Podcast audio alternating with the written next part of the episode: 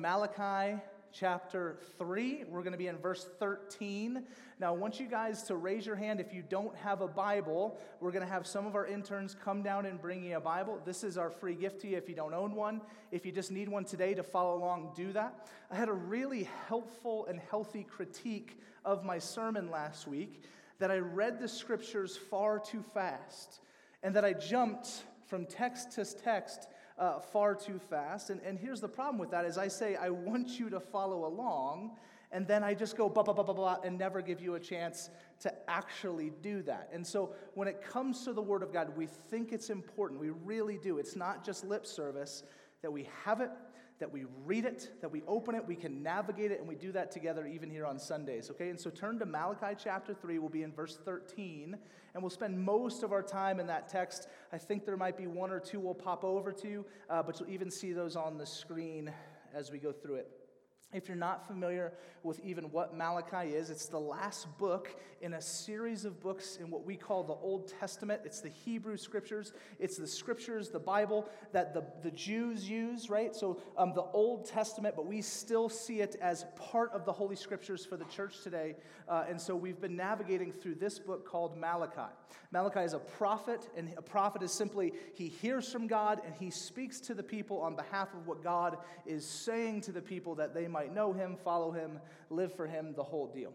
Now, what we've seen in this book is up to this point five different disputes between God and the people of Israel around how they're living and how they're following Jesus. Today we step into the last one. And I'll tell you, uh, I had someone come up to me last week after the service and say, uh, let me get the, this is the worst, best series I've ever heard, right? Uh, and I'm so happy they threw in the best because that would have hurt my feelings. But, um, it's the worst, best series that they've ever heard. And I, and I said, Well, could you explain that a little bit? Uh, and they just were getting to the point of, of honestly what my heart's been experiencing too of, man, this is like really good stuff. Like the conviction level, at least for me from the Spirit of God, is at like an all time high right? Like, like day to day, I'm like, I, I need to think through this, and, and there's this, and thank you, Lord, for your grace and the cross.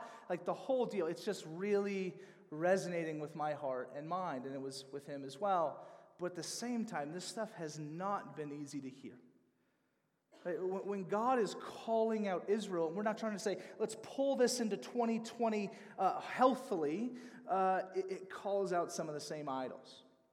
And so, as we deal through how do we handle relationships in our life, specifically the ones with God and, and our spouse, how do we deal with our money when God comes and confronts us about His resource and are we stealing it from Him? Like, this is difficult stuff for us to wrestle with. Um, he's going to land on this last dispute with Israel, I think, with the heaviest of them all. And so, I'm glad you're here. Welcome. Verse 13 starts like this. Your words have been hard against me, says the Lord, but you say, How have we spoken against you? You've said, It is vain to serve God. What's the profit of our keeping his charge or walking as in mourning before the Lord of hosts? And now we call the arrogant blessed. Evildoers not only prosper, but they put God to the test and they escape. And so God zooms in again on, his, on this kind of conversation he's having with his people. And he says, Listen, you guys, you, you dishonor me, you despise me, you've been hard against me, harsh against me. And, and the people, in kind of similar fashion as the rest of the book, they say, Yeah, but how? How are we being harsh with you, Lord? And he says, Well, you've said that it's vain, it's vanity, it's pointless to serve me and hear me, at the very heartbeat, okay, of the people of God, their very identity, okay, was wrapped up in service and allegiance to God. And so this is not just a we don't like to do the stuff. It's it's really this rejection of him because they're not getting what they want out of it. God, God what, what's the point? Like we'll serve you, but but but it's not even doing us any good. Do you know that right now there's people hungry? Uh, do, do you know that life isn't easy for us right now, God? And so you want me to serve you, but the, but the end product isn't what I want. And so, what's the point? And to double down, Lord, it's not just that I don't have everything I want, it's that the people over there that despise and outwardly reject you, they're getting the goods.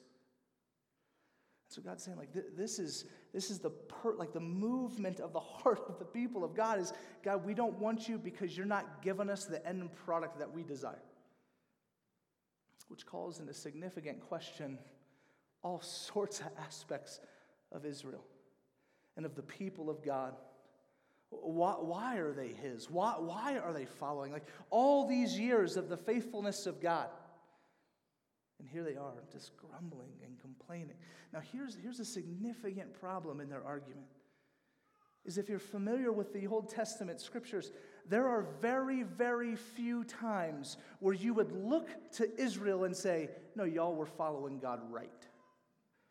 Like, y- y'all were doing this the way God was asking you to do it. Like, from Genesis, right? You get to Genesis 3, and then you move to Malachi, which is the first book and the last book about the story of the people of God named Israel in the Old Testament, right? And over and over and over and over again, it's no thank you. It's not even no thank you, it's God, we will do whatever we want to do.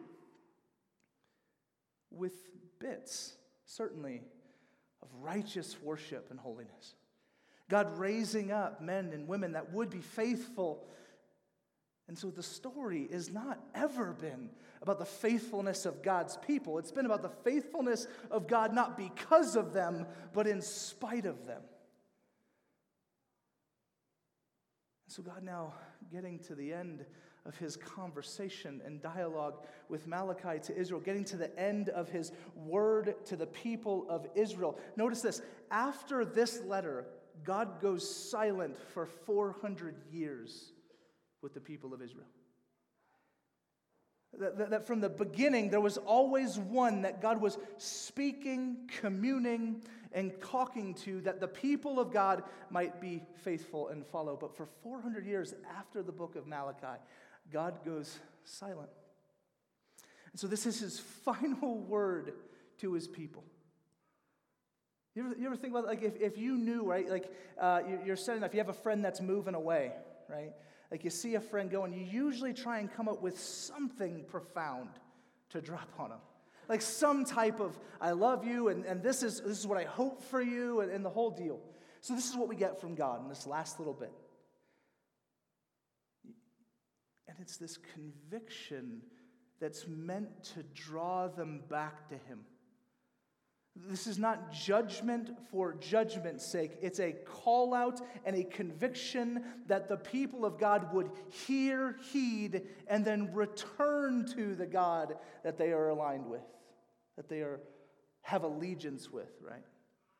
And so then the call out becomes to us here pretty soon, and we'll get to that in just a moment.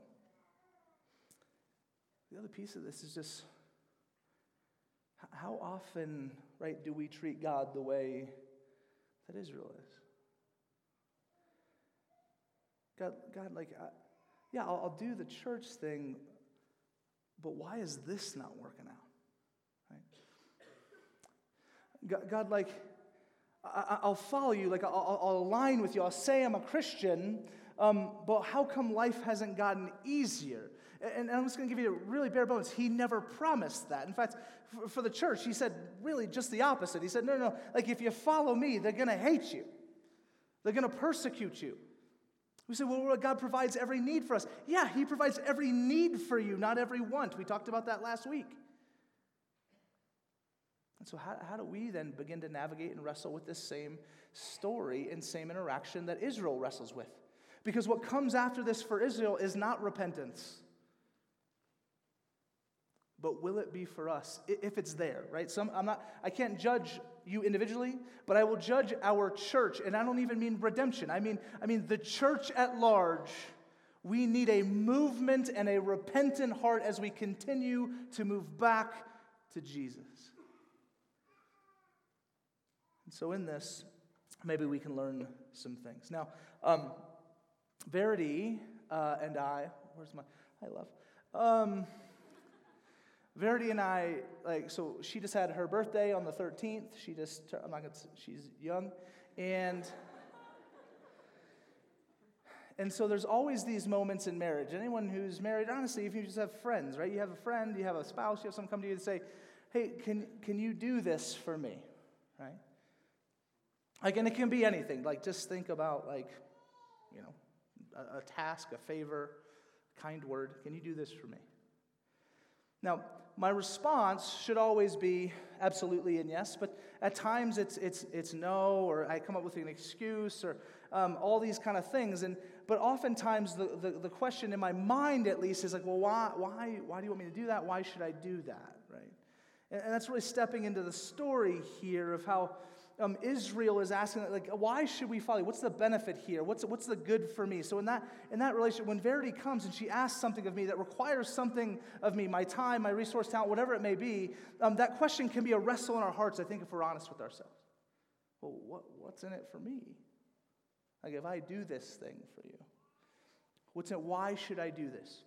It's a question that Israel's asking. And it's the question that I think we ask ourselves when we follow God. And I'm going to tell you this the answer that Verity, the only, the only answer that Verity need give right there is because I'm your wife. Period. There doesn't need to be commentary to it. There doesn't need to be a description. There doesn't need to be a case made. She doesn't need to present evidence. It's, I've asked you to do something for me, and the reason why you do it is because I am your wife we're in covenant together. Like, I, have literally made vows to this woman before a whole crowd of people that I would cherish and honor and serve and bless and on and all the stuff everyone's ever heard at a wedding. Vows before God and before friends. So her only response need be, Oh, I'm your wife. So hear me, church, then.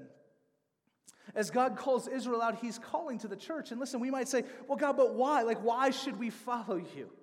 The first answer, the only necessary answer, but he gives more, but the only necessary answer is simply because I'm God. Like, because I am God, I made you, I thought about you and, cre- and formed, like, I'm God. Like, there has to be amongst the people of God this movement towards reverence for the fact that who we're worshiping and what we're about is not some random statue or, or kind of false, it's, it's the God of the universe. That's answer number one. And, and we're going to see that work itself out as God uh, continues his conversation with Israel. He says this in verse 16. Then those who feared the Lord spoke with one another. Now, there's a transition here, just real quick, look at me.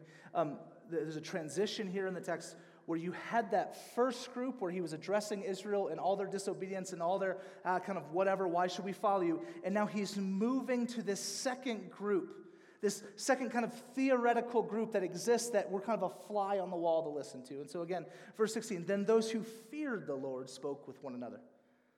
The Lord paid attention and heard them. And a book of remembrance was written before him of those who feared the Lord and esteemed his name. They shall be mine, says the Lord of hosts, in the day when I make up my treasured possession, and I will spare them as a man spares his son who serves him. Then once more you shall see the distinction between the righteous and the wicked, between the one who serves God and the one who does not serve him. Now, this was this was a bit of a scandalous part of the prophecy from Malachi. Because what he's doing here is he's creating two groups within the one group that is Israel. Okay? He, he's addressing all of Israel, but he's now dividing them into two separate groups. You had group one, which we already spoke of whined and complained and bickered. God, what have you done for me lately? Right? And then this second group that fears the Lord. And so he's creating this dichotomy amongst the people that is very intentional and is calling Israel out to say, You might all be Israel, but you're not all my people. And that is scary stuff. Because we might all be in the church, but are we His? Wow. Now, this isn't just Malachi, like dealing with this question. This is, you get to the New Testament, this is Jesus, as we see, speaking about at the end of days when he returns, that there's going to be people who will come before him and say, like, Jesus, like, we've done all this stuff in your name. And then Jesus' response to those people is, yeah, but I never knew you. Uh oh, right? Like, yeah, you, you, said all, these, all the right things and you showed up to the right stuff, but I don't know who you are. Like, here, like I've been a Christian now for 15 years, and this still sends shudders down my spine. And I, and I believe in the perseverance of the saints. Like I believe like I'm in and I'm good and Jesus has covered me and I'm reborn. But this still, there's some trembling that I think is intentional that the second group here gets right. Because the first juxtaposition between group one and group two is there were those who feared the Lord versus those who did not. Eight times in the book of Malachi, Malachi refers to and calls the people to fear him. And we've talked about this before, but just in a snapshot, this is not just not just reverence. It's not just awe. It's also like, dang, that dude could destroy me. Like that guy made everything. Like it, it, you know, and I've said this before, but my pop always said, like, I brought you into this world, I can just as easily take you out. Like that type of deal. Like there's a real fear to that. Some of you guys, uh, and probably for some of your own kids, you don't understand this, but there was a time discipline in the home was, well, wait till your father gets home. Okay? So some of us knew that, and it was just hours of fear about what was to come upon the return of Pop. Okay? Okay, there's a there's a movie you guys seen. This is off track. I'm sorry, but Christmas Story. Y'all seen that one where that little kid, like the little brother's hiding underneath the sink, and he's and he's just in there like, "What's wrong?" He says, "Man, Daddy's gonna kill Ralphie." Right? He's afraid Dad's gonna go home and kill his brother. Like that's fear. That's that's reverential fear. Now, was he right? No. Like was. But hear me. I don't think it's too far off from where intentionally we should posture ourselves. That we deeply know the holiness and righteousness of God. And that in that there would be this tremble of like, gosh, he, he could just, he could wipe this whole thing clean right now. Done. Like full Thanos over everybody. He's calling out Israel and saying, guys, you think you're all Israel. You're not. You think you're all my people. You're not. My people fear me. Rever- reverentially, and hear me, they know I'm God. And so that fear, it's based in what? It's, it's based in a truth of who he is. There was a, a TV show years, I think it was like back in the early 2000s. Uh, so some of you guys, that's not years ago, but for me, that's like I was uh, like, I don't know, in college or high school. And there was a show on MTV called Fear. And what they would do is they would take, I think, like four or five random people that signed up to be on the show and they would drop them off in like haunted insane asylum and then they would have to live there for three days like through the night and uh, some people are like shaking their heads right now like mm nope um, and they have to live there for like three days, right? And it's called fear, and then you sit in there and they're recording the whole thing. And I remember thinking, even as like an 18 year old, being like, put me on that show. Like I would be the most annoying contestant. Like I'd be singing and just be jovial. And just, here's why because I don't believe in ghosts. Now, some of you might be thinking, oh, but, but demons are real. And I'd say yes and amen, but I'd say, I think they got better stuff to do than promote MTV's TV show right? So some of you go, no, it's demons. They don't care about that. Believe me, they're too busy tricking you and me into thinking our lives are okay.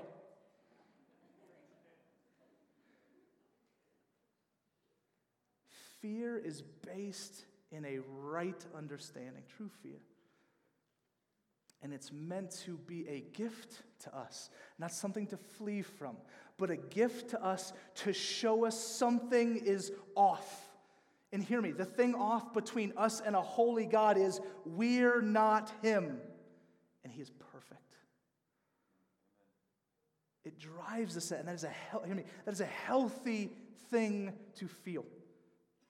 So that's the first one. There's fear, there's no fear. The next one is um, the, the first group defames the name of God. The second group esteems the name of God, holds his name and his personhood of high honor, respect.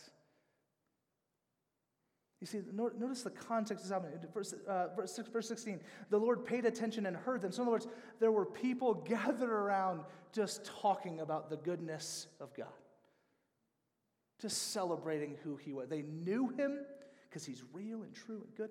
And then they're like, hey, let, let's, let's just talk about how great God is. Let's esteem Him in our words and in our actions.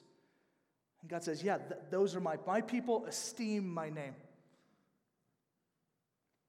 The next one is uh, service for purpose sake versus service for me, which leads to vanity.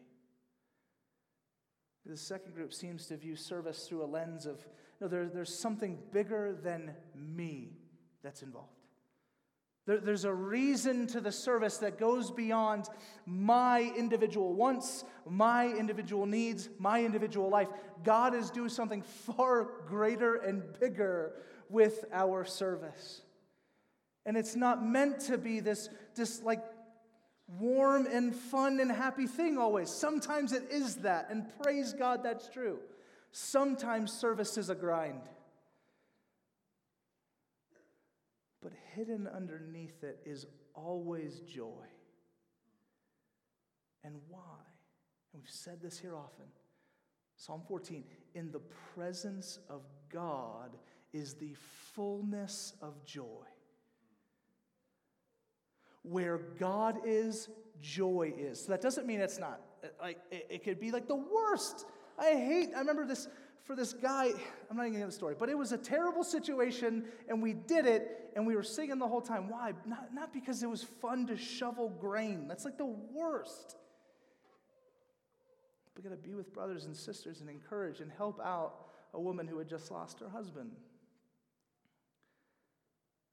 Sometimes service is just flat out not something we want to do. We just want to curl up and watch some Netflix we just want to go to a coffee shop and veg out. And hear me, there's nothing wrong in and of itself with either of those two things. But there is something wrong when the people of God refuse to serve Him. When the people of God say no to when God's saying, come and follow, come and serve, come and bless, come and be about the things that I'm about. The second group says, yeah, let's serve with joy and gladness. The first group, the one who is not his, says, no.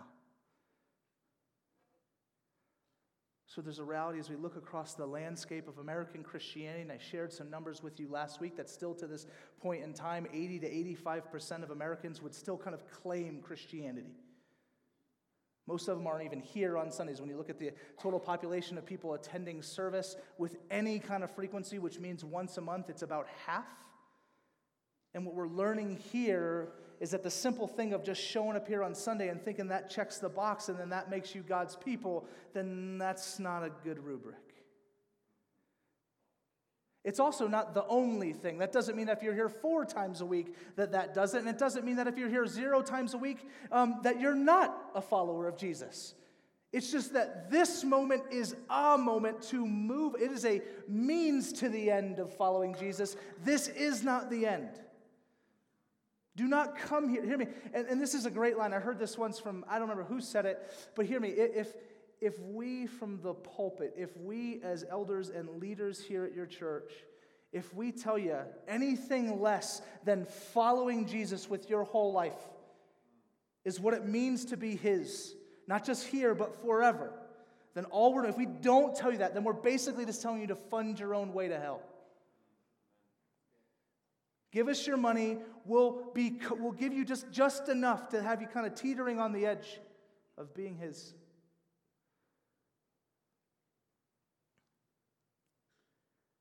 But That's, that's not what we want. We want to take the scriptures seriously that call out Israel like they call out us. Say, Lord, have mercy on us.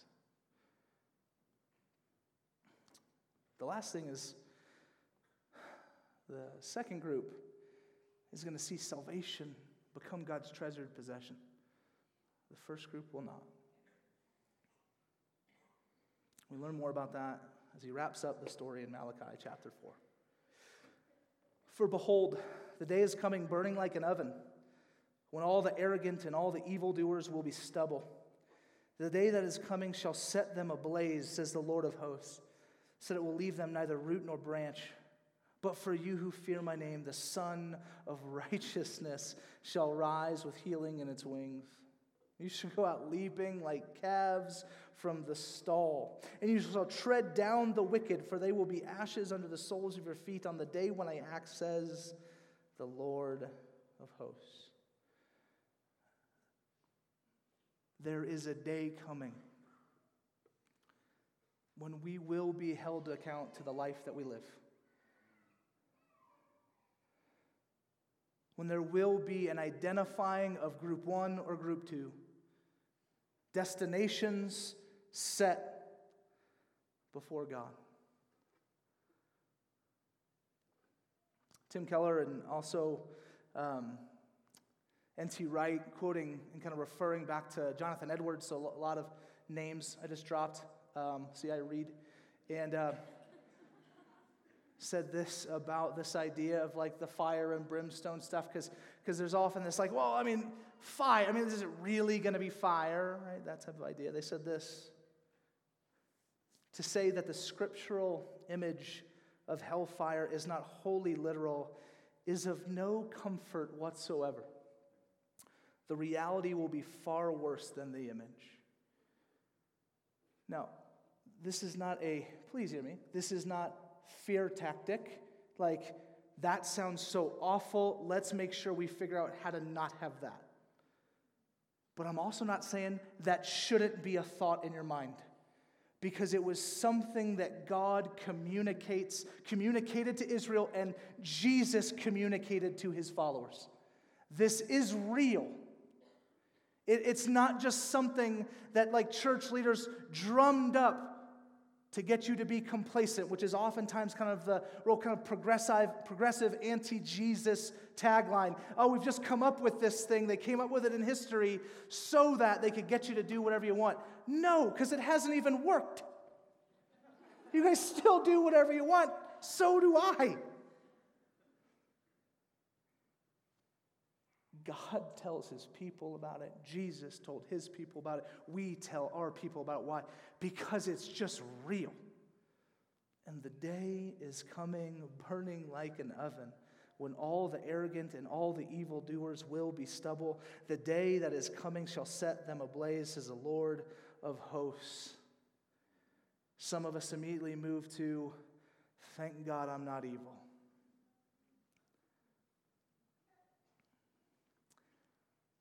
I'm evil.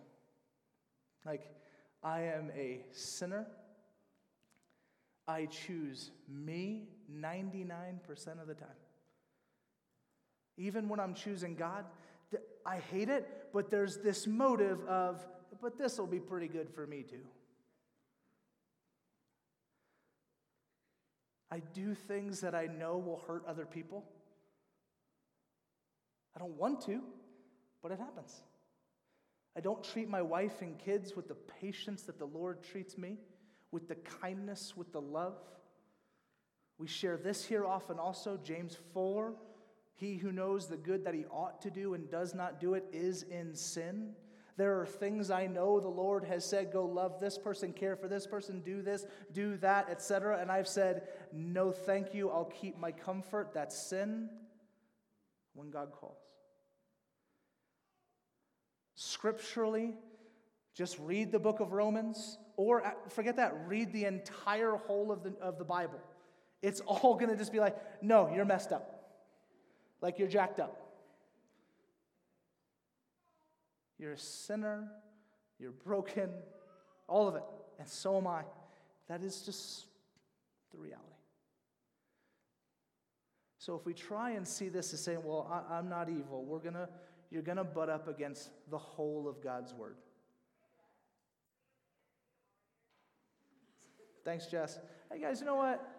Thank Jess. She's incredible. Like, just a side note. I can't tell you what a gift she is to, to our church. Like, she's amazing. So if you see her, just buy her a donut or something.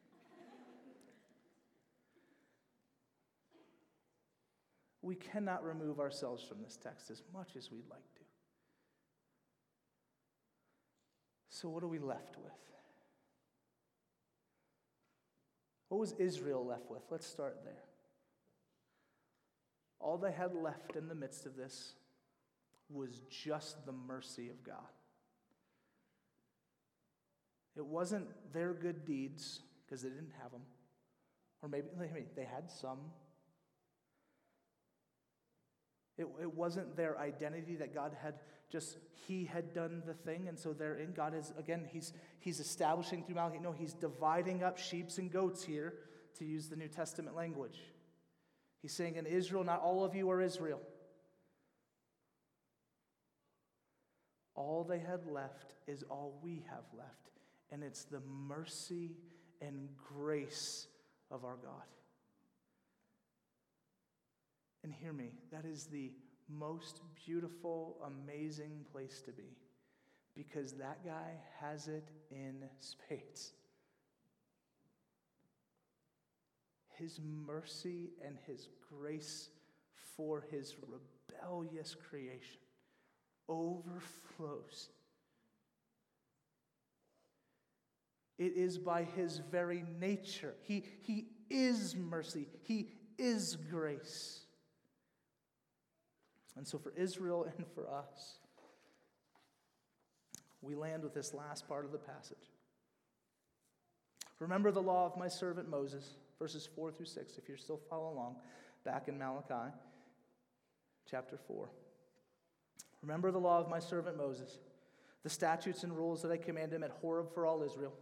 Behold, I will send you Elijah the prophet before the great and awesome day of the Lord comes, and he will turn the hearts of fathers to their children, and the hearts of children to their fathers, lest I come and strike the land with a decree of utter destruction. The end of all of Old Testament history that we get to be a fly on the wall to read through the prophet Malachi says, yeah, it acknowledges, okay, not explicitly here, but there will be 400 years of silence, but just wait, there's someone coming. Elijah is coming. If you don't know Elijah, Elijah was a, a, prophet previous in the timeline and history of the people of Israel. And here's what we know about this Elijah he was a type. Luke 1. Now, if you want to turn to Luke 1, just turn, it goes Matthew, Mark, Luke, John after Malachi. So the third book away in the first chapter of the book of Luke. So it's probably like 50 pages maybe to your right. In Luke 1, verse 13. Okay? Luke 1, verse 13, this Elijah is spoken of, and it says this But the angel said to him, Do not be afraid, Zechariah, for your prayer has been heard, and your wife Elizabeth will bear you a son, and you shall call his name John. We know him as John the Baptist. And he and you will have joy and gladness, and many will rejoice at his birth, for he will be great before the Lord. And he must not drink wine or strong drink, and he be filled with the Holy Spirit even from his mother's womb. And he will turn many of the children of Israel to the Lord their God. And he will go before him in the spirit and power of Elijah to turn the hearts of the fathers to the children and the disobedient to the wisdom of the just, and make ready for the Lord a people prepared. That way back 400 years before the arrival of Jesus, Malachi, through God, says, There's coming a messenger who is going to announce that the Savior and Messiah has come because all you have left is my mercy and grace. And it will come in its fullness through my Son, Jesus Christ, our Lord and Savior. All we have left is the hope that this actually happened. That now, on the other side of it, 2,000 years post what happens in Luke, a baby was born and then lived for 30 plus years. A perfect life that you and I cannot live. In all the ways we are evil and sinful, he was not and perfect. In all the ways we deserved death for our sin, Jesus took that upon himself at the cross. In all the ways that we should not have life because of the sin of our fathers and our own, we should not have new life, yet it is granted to us through the resurrection of Jesus, who after death raised three days later. Church, hear me. The call out is clear. Church, and it's not, hear me, like, and, and here's the deal. Look back on the last five weeks. It's not just today.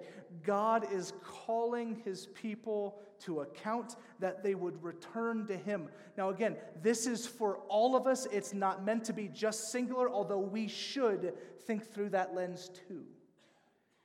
To repent and return to God in all areas of life and say, Lord, like you own it all, it's all for you. The good news for us is that the mercy and grace is available to us now through Jesus.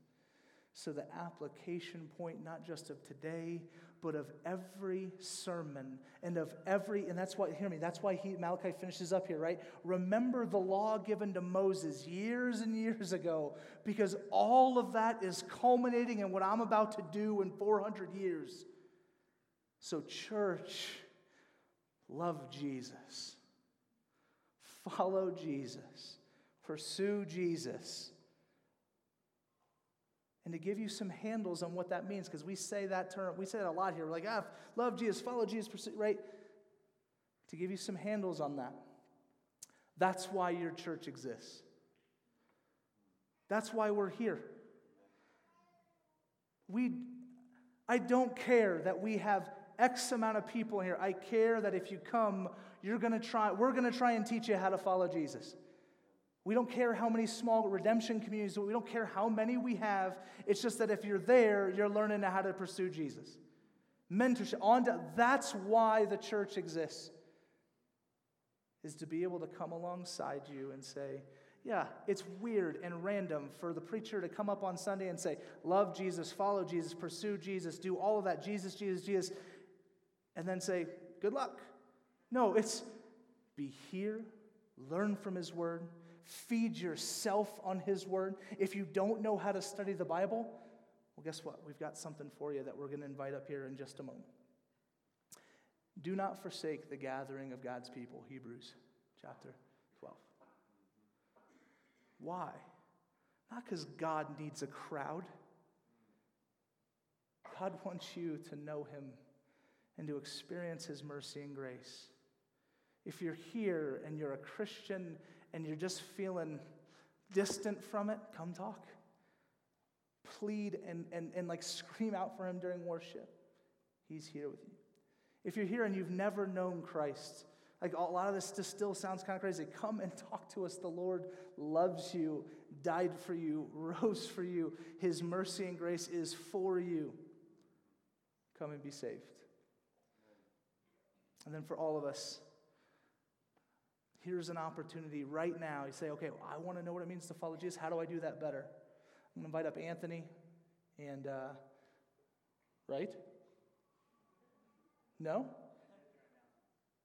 Oh, dope, dope, dope, dope, dope, dope, dope, dope, dope, dope. Dope, dope, dope, dope, dope, dope, dope, dope.